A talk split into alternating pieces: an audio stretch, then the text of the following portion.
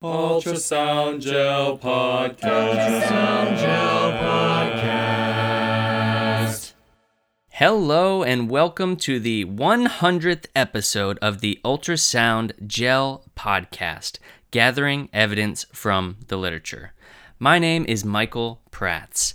Today I am joined by Jacob Avila, Creagh Boulger, Zachary Risler, and Mark McGee our fantastic ultrasound gel team. Yeah, so guys, how are you? What's going on today? Oh, it's great, man. I can't believe it's been a hundred episodes. This is intense. It really is. This is our fourth year of the podcast. So it, you know, doing one every couple of weeks, it actually lines up. Four years, about 25 a year. Here we are. Wow, we did it it's taken me a hundred to maybe get kicked off. so super stoked about that that I'm still around after a hundred. I'm just excited it only took me 100 podcasts to get on. That's right, Mark. You finally got on the air. You passed the threshold. We were waiting for 100 to see. Yeah, I realize that some of you may not recognize Mark's voice or Zach's voice as they've only been sporadically involved. Actually, Mark, if you recall, you were on the special edition podcast at Scuff. This is true. This is true. But in any case, there's a lot of people working at this podcast conglomerate behind the scenes. And so Zach's been helping out with a lot of episodes and does some of the editing and graphics for podcasts he's involved. Mark has been helping out a lot with the article selection. And if you haven't checked that out, it's pretty impressive database. If you go to our website and go to more articles, there's always new articles there of the latest POCUS research to check out. So that's been fun.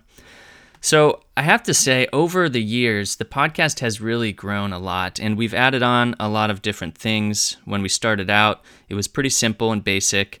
Now we have each post being reviewed by experts from around the world. We've really expanded that database. We've evolved it to be more user friendly and useful to people. And I think it's going in a good direction. I mean, at least I I've heard a lot of positive feedback, and I'm always open to getting more feedback from others to make this a better resource. The cool thing that as the podcast has grown, also the research in ultrasound has really grown. I think we all recognize that compared to a lot of our specialties or subspecialties, ultrasound research is still kind of young and in its early phases. So it's been great reviewing the different studies over the years to see how we're now having higher quality, a lot more multi center trials, randomization, controls, and really well done studies. So it's been fun to follow that as well. Now, today I have you all gathered here because we're going to do something really fun. We're going to listen to some ideas that our listeners sent in to the podcast. So we value our listenership so much, and we're very grateful for anyone that is listening to this. So, before we get to that, I just wanted to talk a little bit about the future of ultrasound gel. The future looks good we are going to continue the podcast. The podcast is going to continue to be free. And in addition to finding great articles to supplement your education in ultrasound and keep you up to date with the latest research, we're also going to do some other things. One thing I'm interested in moving forward is getting some more feedback from the audience and really making this more of a conversation, hearing what sort of topics you guys want to hear more about, what sort of areas do you feel are less established in ultrasound. And I think as a group together, we can really shape the direction that research goes in, whether it's doing research on our own or encouraging research or talking about research. There's a lot of impact that we can have there. Now, some other little things coming down the line. Maybe we start an app. That's one thing I've talked about where all of the episodes and all of the graphics and all of the links are all available on an app. We have also talked about getting CME or continuing medical education for our podcast. And if there's enough clamoring, we'll make it happen. If that's important to you that you get credit for listening to every podcast, I think that's something we can swing. One thing that's super important that probably everybody is wondering about is how can I get my hands on a super cool exclusive ultrasound gel t-shirt? Only few people in the world have these currently. I have one. You guys all have one, I'm pretty sure. Mine has a stain on it though. Well, you, it's character. It's character. Um, just to be clear, the you know for our listeners, uh, Michael, we all had to actually. It was like a big ceremony with capes and rings and books and stuff. That's the only reason we got it. Um, So I I feel like if we could maybe decrease the requirements to get the shirt, um, I think more people would be able to get the shirts. You know what I mean? Because it was pretty intense. It was like a three day ordeal. Yeah, that's true. There were a lot. We couldn't eat. Couldn't eat. Yeah. Yeah. Well, we shouldn't really speak about the ceremony itself. It's Does that mean I have to give the shirt back now? I really messed up, you guys. I'm pretty sure that was the first rule. we'll we'll make the shirts available to people sometime, and they will probably be available for purchase through our website. We'll we'll work on that. Okay, now for the moment that we've all been waiting for. We're going to hear from our very special listeners. Now, I really appreciate everyone that sent in ideas. It was very exciting and these are phenomenal ideas. So it's it's going to be great. We're going to listen to ideas for the future of point of care ultrasound research, dreams for studies that could actually happen or perhaps are already ongoing. Let's start with number 1. This comes from our good friend and faithful listener, Patrick Bafuma, who is a superstar in his own right. So he wrote in to the podcast and said, a suggestion for research. PA slash NP Sono. I occasionally hear about docs saying they have safety concerns, which is in quotes, with mid levels doing point of care ultrasound or issues with APPs being able to bill. A few more studies elucidating our abilities should hopefully alleviate that and encourage better patient care, since we see a significant volume of patients in the department. I couldn't agree more. Why don't we see more of this? What do you guys think? Can we uh can we do like a hand raise since there's four of us when one of us wants to talk? Like that's what my I'm, I've learned that from my kids' Zoom. Watching my kindergartner do his Zoom is much more successful than us right now. I believe that there really is no difference behind an NP getting good at an ultrasound guided IV, getting good at echo, getting good at a fast exam compared to a physician doing it. I mean, the the skill set, to be honest, and I don't know how popular this is going to be, but I mean, you could take a middle schooler and walk them through the hand movements and they can do it. And I don't mean a middle schooler because they're young. I mean because they have no medical knowledge whatsoever. I work with some phenomenal PAs, some phenomenal NPs that I would trust to take care of, you know, my family members, just like some of the physicians I work with. Um, and putting the ultrasound in their hands would only help. I mean, there, there's no like, from my point of view, there's no issue because they were going to be integrating that into their clinical practice. If I have somebody that comes in, say my mom comes in and she's in a hospital where an NP or a PA is the first one to see her, I'd want that NP and PA, if my mom's short of breath, to be able to quickly diagnose her with CHF or COPD. I wouldn't want her, that NPPA to have the limitation of saying, well, it's not within my scope. Let me wait to get the chest x ray, which I think is kind of ridiculous. So, those are my thoughts. Yeah, I mean, if we're saying it's good for certain diseases or certain environments, then I think it's probably good regardless of who's doing it. As long as everyone gets adequate training in it, it should really help people in the same way. Jacob, I don't disagree with you. I too would want my family member to have the utmost of care. However, I think part of it comes down to the foundational training. We see this happening in specialties outside of emergency medicine who don't have structured, regulated training within their residencies, doing one to two day courses on a weekend and trying to get credentialing. And we know that that's not adequate. That's not comparable to the three years we provide our residents in emergency medicine training or a critical care fellowship. And I think that's the big thing is how do you ensure adequacy of training regardless of your credentials? I think the other thing is most APPs are practicing underneath someone else's license and that someone else needs to feel comfortable interpreting and applying the images that are acquired. So I don't think it's a can they do it. I think the question is how do we ensure that this is being done right? Yeah, that's a really important point, Creagh. I'm glad you brought that up. All right, let's switch gears. And now we're going to hear from our next listener. Our first audio recording is from our very own fellow at Ohio State, Heathen Patel. So he's a wonderful guy. It's been great getting to know him, really smart. Let's see what he has to say. Hey, Ultrasound Gel team. This is Heathen Patel. I'm a primary care ultrasound fellow at Ohio State and completed my training in family medicine. I'd love to see some research in the coming years on the evaluation of dyspnea in the outpatient setting using POCUS. Quite often we see patients present with a mixed picture of COPD versus CHF versus possible bronchitis or pneumonia. It would be great to see a protocol developed that will look at the cardiac views, the lung views, both the anterior fields and the lateral fields, and the IVC to evaluate for causes of dyspnea the expected outcome measures that I foresee are the time to diagnosis from initiation of POCUS compared to the current gold standard, which would be chest x-ray and vital signs. Um, a second outcome measure would be comparing the specificity and sensitivity of both approaches. A third measure would be potentially seeing if there was a difference between management um, outcomes based on the two approaches. Limitations include experience in individuals in primary care ultrasound, Another limitation is the lack of time during a clinical encounter to be able to actually conduct an exam like this. But I'm optimistic that as POCUS becomes more prevalent, research similar to this will be conducted. Thank you, Heathen. This is a, another great idea, and I like how he's switching gears into a different practice environment. I mean, I'm probably biased because Heathen is my fellow, but I think this is a phenomenal idea. If you think about it from a patient satisfaction standpoint and even an efficiency and workflow standpoint, you see a patient, they look kind of crummy. Maybe you say, go to the ER, I think you're in heart failure. Maybe your patient says, no, thank you.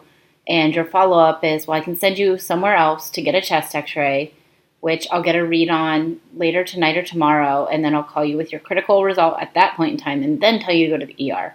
Or you spend an extra five minutes at most doing a quick look at the bedside in your clinic and say, you know, I think your heart looks worse than what the cardiologist said last time, so we probably need to get you in for a comprehensive echo. Or it looks like you've got fulminant pulmonary edema, your heart looks a lot worse, you need to go to the ER to get admitted. It would help us out in the emergency room, streamlining workflow, and also making sure that the people who need to be there to get admitted are there, and the ones who don't aren't, and your patient's not frustrated that they came to the emergency room at 2 in the morning for a critical result that wasn't even accurate. Lung ultrasound, I think, is one of those areas of ultrasound that we've really um, expanded and pushed, and it's become something that um, we've implemented uh, a lot more sort of accurately in the emergency department. And and honestly, I think you know approaching the undifferentiated dyspneic patient doesn't need to be a very complicated ultrasound, and in fact, probably just looking at the lungs gives you a ton of information. Um, and I absolutely am all for implementing it in every situation possible. If it's, you know, if your medics are carrying ultrasounds, having them looking at lungs, if you're in a primary care setting or an austere setting, using it to look at lungs, you can get a really quick idea of is this patient, you know, just like Jacob was saying, is this patient volume overloaded and it's CHF or is it or, you know, are there is it just A lines and it's um, COPD, or do they have a pneumothorax? I think you can get a ton of information quickly I think there's also, and a lot of people have batted this idea around before, interesting um, uses in in sort of like you know CHF patients monitoring B lines at home. Like, can you manage their CHF remotely with just by looking at the lungs? I think it's I think lung ultrasound is you know one of those areas that we spent a lot of time ignoring, but now we understand how useful it is, and I think probably it has a huge future in medicine. For me, I think one of my things is I agree that we should probably explore this more, but I have to be honest with myself and understand that I really don't know what it's like to work in a clinic. I don't know what a common complaint is in a clinic, and I don't know where ultrasound would be the most useful. I imagine shortness of breath would be huge, but like, what about, I don't know, AAA screening um, if there is a what about thyroid, which is something that we never do, right? I mean, I, I I've found thyroid stuff, but it's not like something that I would say like, yeah, I can do thyroid ultrasound. Uh, maybe getting IV access is something that can be tricky in clinic if like you have an in-house lab or whatever. Um, so I think that all of that is perfectly valid, but I would be stoked um, to maybe have Heathen or somebody else um, that is actually in that situation talk about some you know some barriers that ultrasound might be able to implement and then use that as a basis to help figure out articles to to basically choose ones that are relevant Jacob, I will tell you that Heathen is already thinking about all these things. Part of his training is he's following endocrinology to look at thyroids to decide who may need to be seen sooner by them. The other thing he's doing is setting up a project looking at aorta screening in the family medicine clinic. So he's right on top of that with you. For our next recording, someone that you all may know because he kind of is a frequent visitor to the ultrasound podcast world and no stranger to FOAMed. It is the man himself, Cian McDermott. I love Cian. Hi, Mike. Hi, Creagh. Cian McDermott here. First off, well done. What an amazing, fantastic effort to get to a centenary of episodes with ultrasound gel. Now, there are two areas of research that I'd like to look at going forward, or at least think about. The first is echo in cardiac arrest, so that, that's transthoracic echo, and the next is the VExUS protocol. So, the first time I heard about echo and cardiac arrest was when I read about Romolo Gaspari's work with the Reason Network, and I realized that we really need to use echo in every arrest that we're treating. I would love to see some human studies being generated from the animal data surrounding the area of intra arrest transthoracic echo.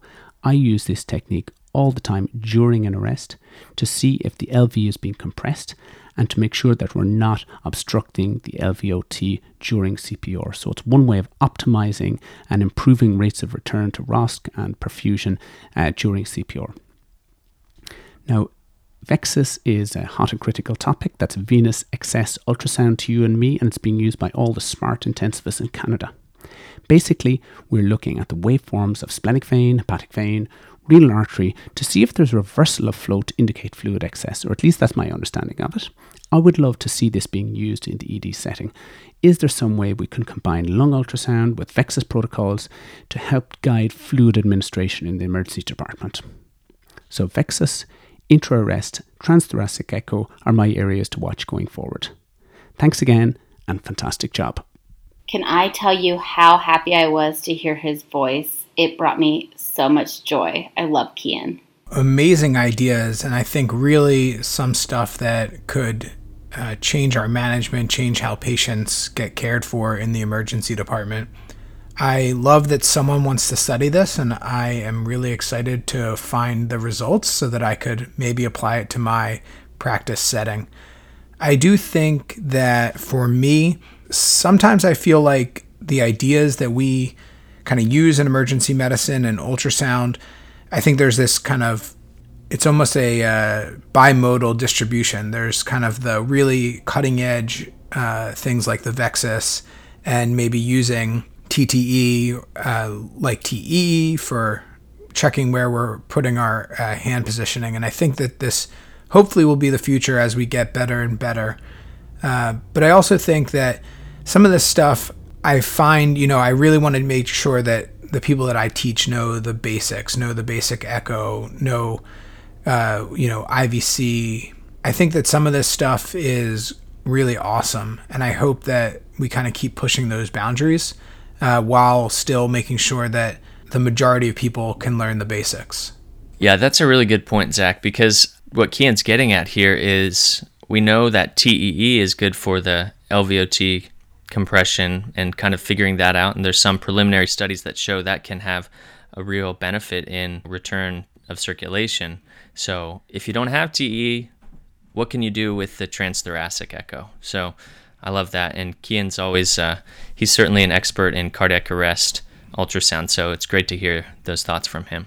So it's just using it like intra compressions is what is what he's saying. Like he's not saying like change the indications or whatever. It's just like adding, I guess, something to it. Which, to be honest, like sometimes when that Lucas device is on, it's like super easy to get an apical four chamber view of the heart um, on some patients, and even a subxiphoid view sometimes is is difficult but doable. I wonder also, as like a surrogate marker of how compressions are going, if there would be a way to like maybe measure the amplitude of a carotid waveform or something like that. Some kind of like surrogate marker that actually matters, such as brain perfusion via the ultrasound. I mean, you run into a bunch of issues with the uh, Doppler angle and the reproducibility of that, but that would be a sweet study um, to, to know if it's useful, if it's feasible even. I totally agree. I would love to see more high quality cardiac arrest studies.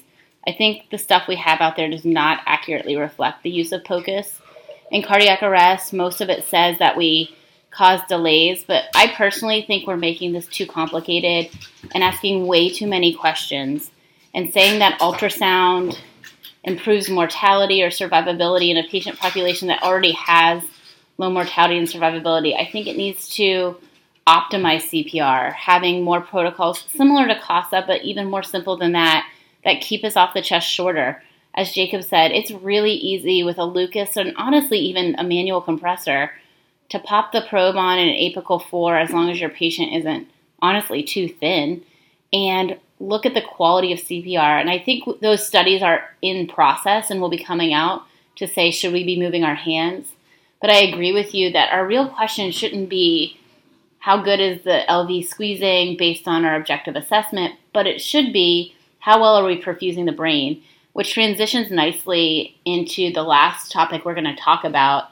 Um, and something I've wanted forever, but I'm either too lazy or not motivated enough um, or don't have the technology readily available at my fingertips to do something like sticky ultrasound probes. Now that we're seeing our probes not be crystal based, um, I think this is an opportunity. If your probe could be an EKG lead that you put over your temple for transcranial Doppler, how amazing would that be to look at MCA perfusion during CPR?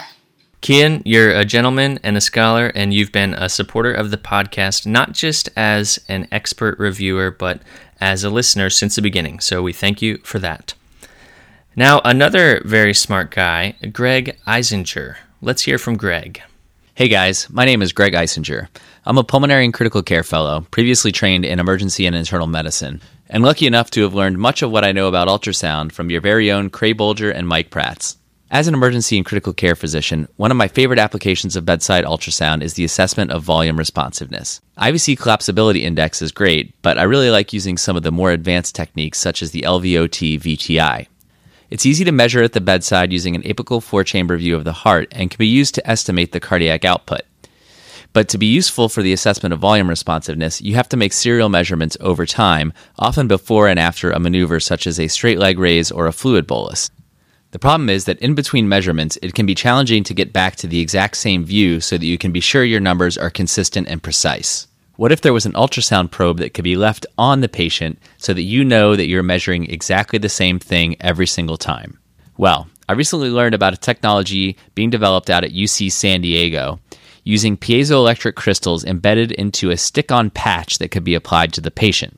What if you could stick one of these onto your patient in the emergency department, find the LVOT VTI, and leave it in place throughout their ICU course as a continuous assessment of their cardiac output.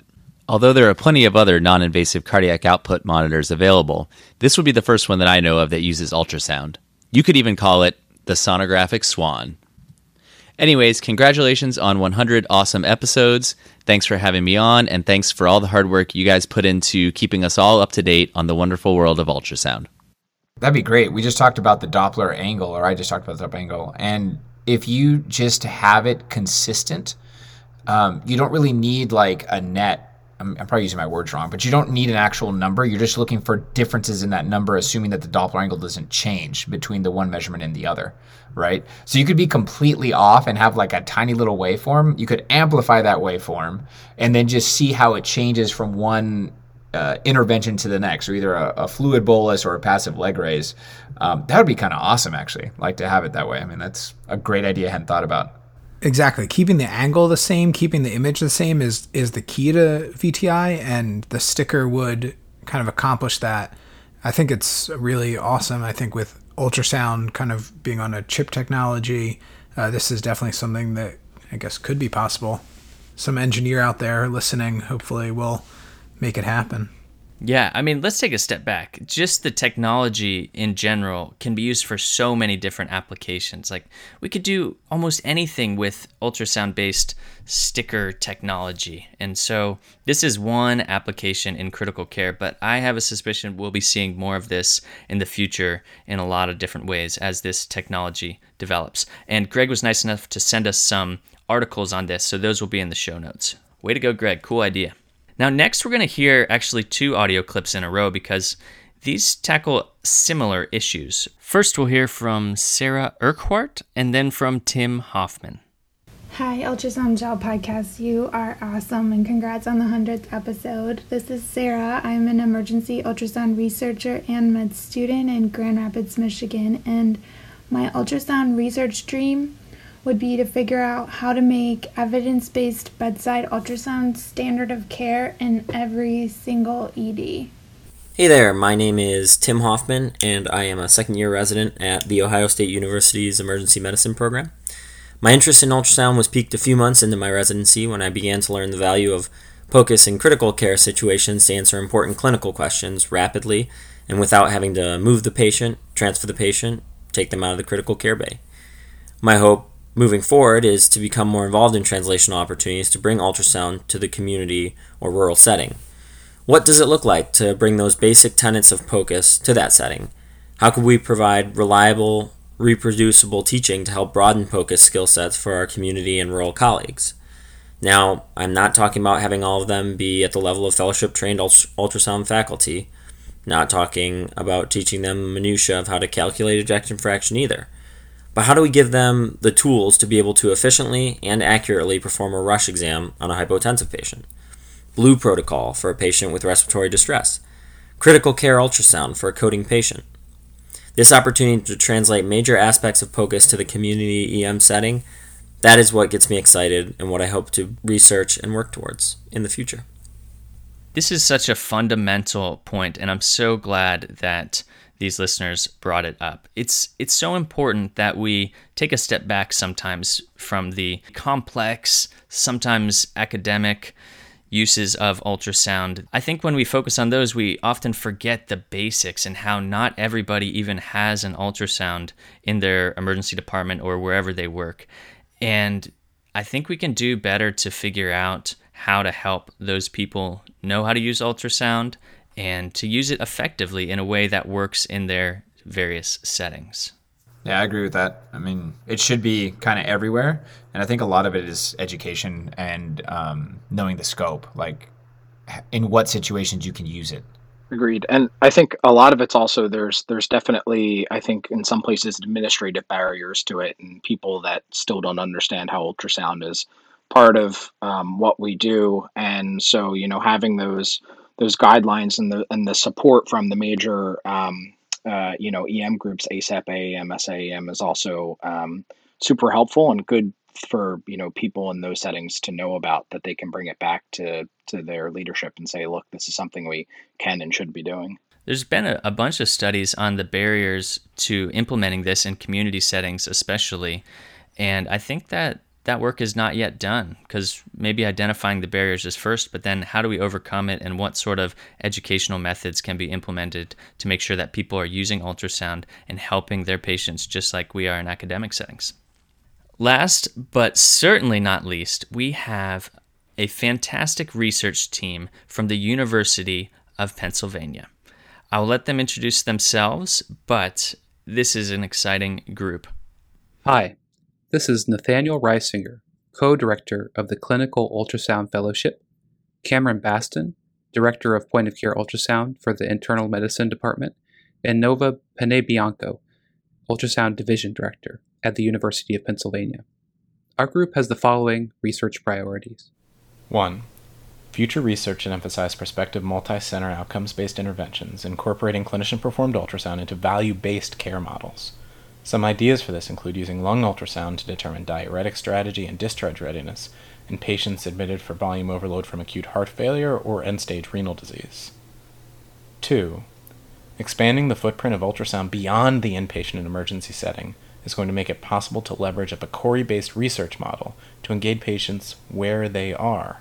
For example, home based ultrasound monitoring of pulmonary congestion or a physician patient interactive model of image sharing in echocardiography to improve medication adherence.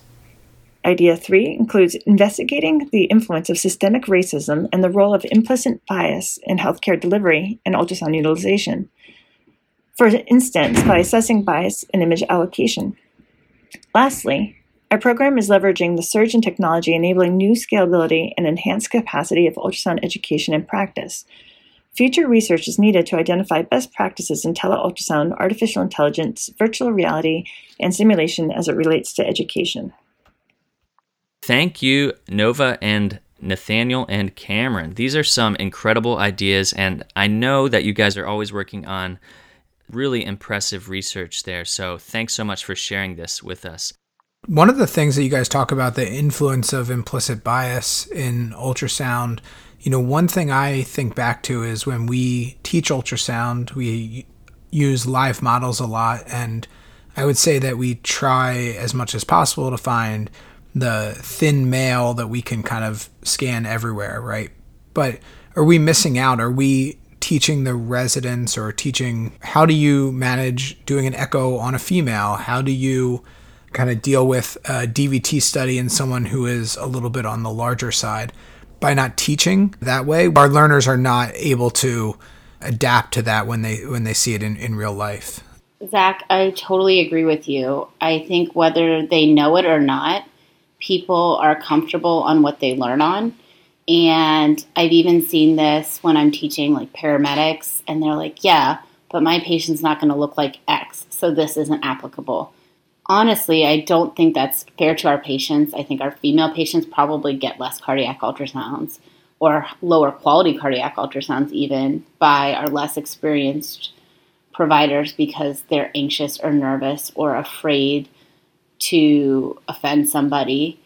I think our heavier set patients probably are also getting maybe pushed aside. And in reality, I honestly find patients with a slightly higher BMI to be a bit easier to scan than our very thin cachectic patients. But I will tell you, I see my learners shy away and say, well, cannot do this because of habitus, or make a half hearted attempt because of habitus.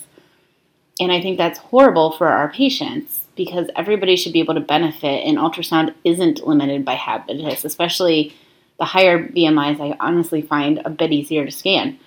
I think another point that you bring up is our students. I know my students learn, and in fact, we wrote a paper on this, uh, the trained simulated ultrasound patient, which was when we used our students as models that were consented and everything like that. And they learn passively just by laying there.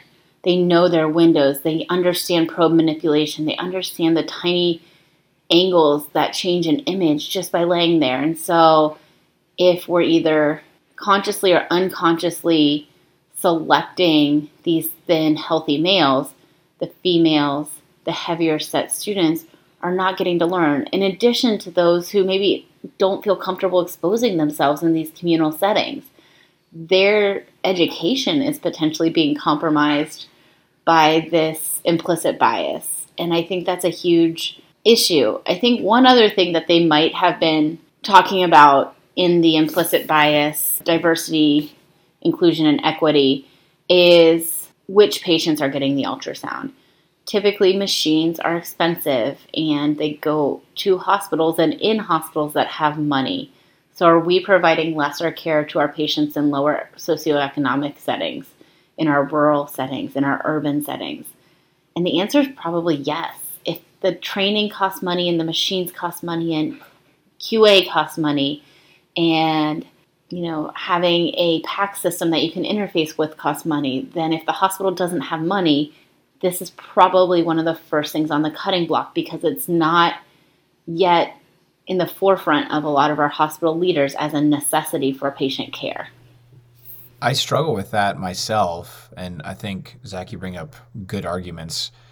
But the on the other side, um, I, you know, and I think of the conferences I've been at where there's just like a big open room, everybody's laying on beds, and what if you have, you know, a bunch of people, and then there's like one individual who does not feel comfortable taking their, you know, their top off? Um, like how do you approach that in a uh, respectful and um, I guess a way that would make them not feel like they were missing out or felt like they had to uh, because of the situation they're in. Maybe it was a medical student that really wants to match at the program where you're doing it. I mean, that's like to me that is like almost more risky than not being able to teach you know your learners in a conference how to you know maneuver around certain anatomical areas um, i'm not saying that we should or we shouldn't necessarily i'm just saying that there's like issues from the person you're scanning scanning's point of view and maybe it's a non-issue. Maybe you have them all, you know, sign that piece of paper at the beginning that says, "Hey, this is what to expect. This is what we're going to scan on you," um, and maybe it's a complete non-issue. But that would be a good thing to study. And it's not just with our education either. I think there is really a paucity of research right now in how racism and biases are affecting who is getting ultrasounds. Who are we performing ultrasounds on? Who has access to ultrasound technology in the places where they seek healthcare? So there's certainly a lot that can be learned from that, and it's incredibly important they have so many other ideas in their research. I'm just so excited for some of this stuff using technologies like teleultrasound, virtual reality. That that's been developing a lot, and there's a lot that we need to figure out and how to implement those in clinical practice and in educational interventions. You know, I think that's extremely interesting, especially in the day and age in which we live right now, when we're considering, you know, the risks of bringing learners and students together um, and you know scanning each other or scanning standardized patients um, and how can we augment their their learning um, in a way that is you know frankly safe and it's something that you know that even right now we're we're running ultrasound sessions for our medical students and and we've been having these conversations and how do we adjust and uh, adapt and limiting you know the number of students and the number of time um, and so I think having some more data to fall back on to to build a structured program um, and and be confident that they're still getting something out of it I think would be extremely useful right now. And I think we can all agree that for all of the topics that we've discussed today, having these in the form of prospective, multi center studies that actually focus on outcomes that are relevant to patient values would be the best way to do it. So, again, thank you to all my friends at University of Pennsylvania for sharing these excellent ideas with us. So, those were the top ones we got. So, thanks for everybody who submitted. And let me summarize some of the things that we discussed with the future and people's dreams for point of care ultrasound research. Like Patrick mentioned, different users, whether it be nurse practitioners, PAs, nurses, or any other group that could be using ultrasound, we need to study this more and see if it has the same benefits in those populations. Similarly, in different settings like the outpatient setting or even in patients' homes, we need to see how ultrasound can help in those arenas because I think there's a lot of benefit that it can have for patients there. For critical care ultrasound, I think we all love this. It's exploding, whether it be using transthoracic echo and arrest, the VExUS, or stickers that go on a patient and monitor their LVOT VTI. I think there's a lot of potential to helping critically ill patients using ultrasound, and I think we all are big proponents of that. Furthermore, education using this technology, whether it be virtual reality, artificial intelligence, and teleultrasound, the time is ripe to develop these methods and test them and study them and figure out how to teach ultrasound the best. And perhaps most importantly of all, one thing that was brought up was studying race and bias and making sure that we're giving everyone an equal opportunity to point of care ultrasound and spreading ultrasound to different centers, whether it be in the community or rural setting or academic settings. We need you, as our listeners, to keep thinking about these ideas, brainstorming projects and ideas of ways that we can get these studies done and learn more. This is still a young field and there's so much to do, and I personally am really excited by that. Before we close out this show, I know it's getting a little bit long, and we know that our ultrasound gel followers have a pretty short attention span, so we try to keep it pretty brief. But I would be remiss if I did not thank a lot of people who've been involved in this podcast. First of all, I have to thank my dear brother Thomas. Tom Prats is an incredible collaborator in this project. He does all of our website and he is 24 7 technical support for any problems that I have. He's there for me. So thank you, Tom. You've been fantastic, and this definitely wouldn't have happened without you and your expertise. I also want to thank all my co hosts and all of my collaborators who are here with me today Creagh, Jacob, Zach, Mark. Thanks so much, guys. This has been a real blast, and I appreciate your participation and putting up with me and all my emails and everything. No, it's been a pleasure, man. It's such an honor to be able to be uh, surrounded by such amazing people. I feel like I'm in the cool kids club, even though I don't feel like I belong. You guys are like way smarter and read way more than I do. So thanks for including me. Of course. Yeah, likewise. Great to be a part of the team. And thanks also to all of our expert reviewers. I don't know if all of our podcast listeners know it, but if you go to our blog posts, at the bottom of each one is the name of the person who reviewed this post prior to publication. And we have some, we, we basically have the best ultrasound people in the world reviewing all of these articles and the blog posts to make sure that we don't say anything crazy and out of line. So thank you for them giving us that extra line of security and adding value to the resource that we provide. I also want to send a quick shout out to my podcast mentor and sensei, Rob Orman. Rob, thank you for your wisdom and guidance.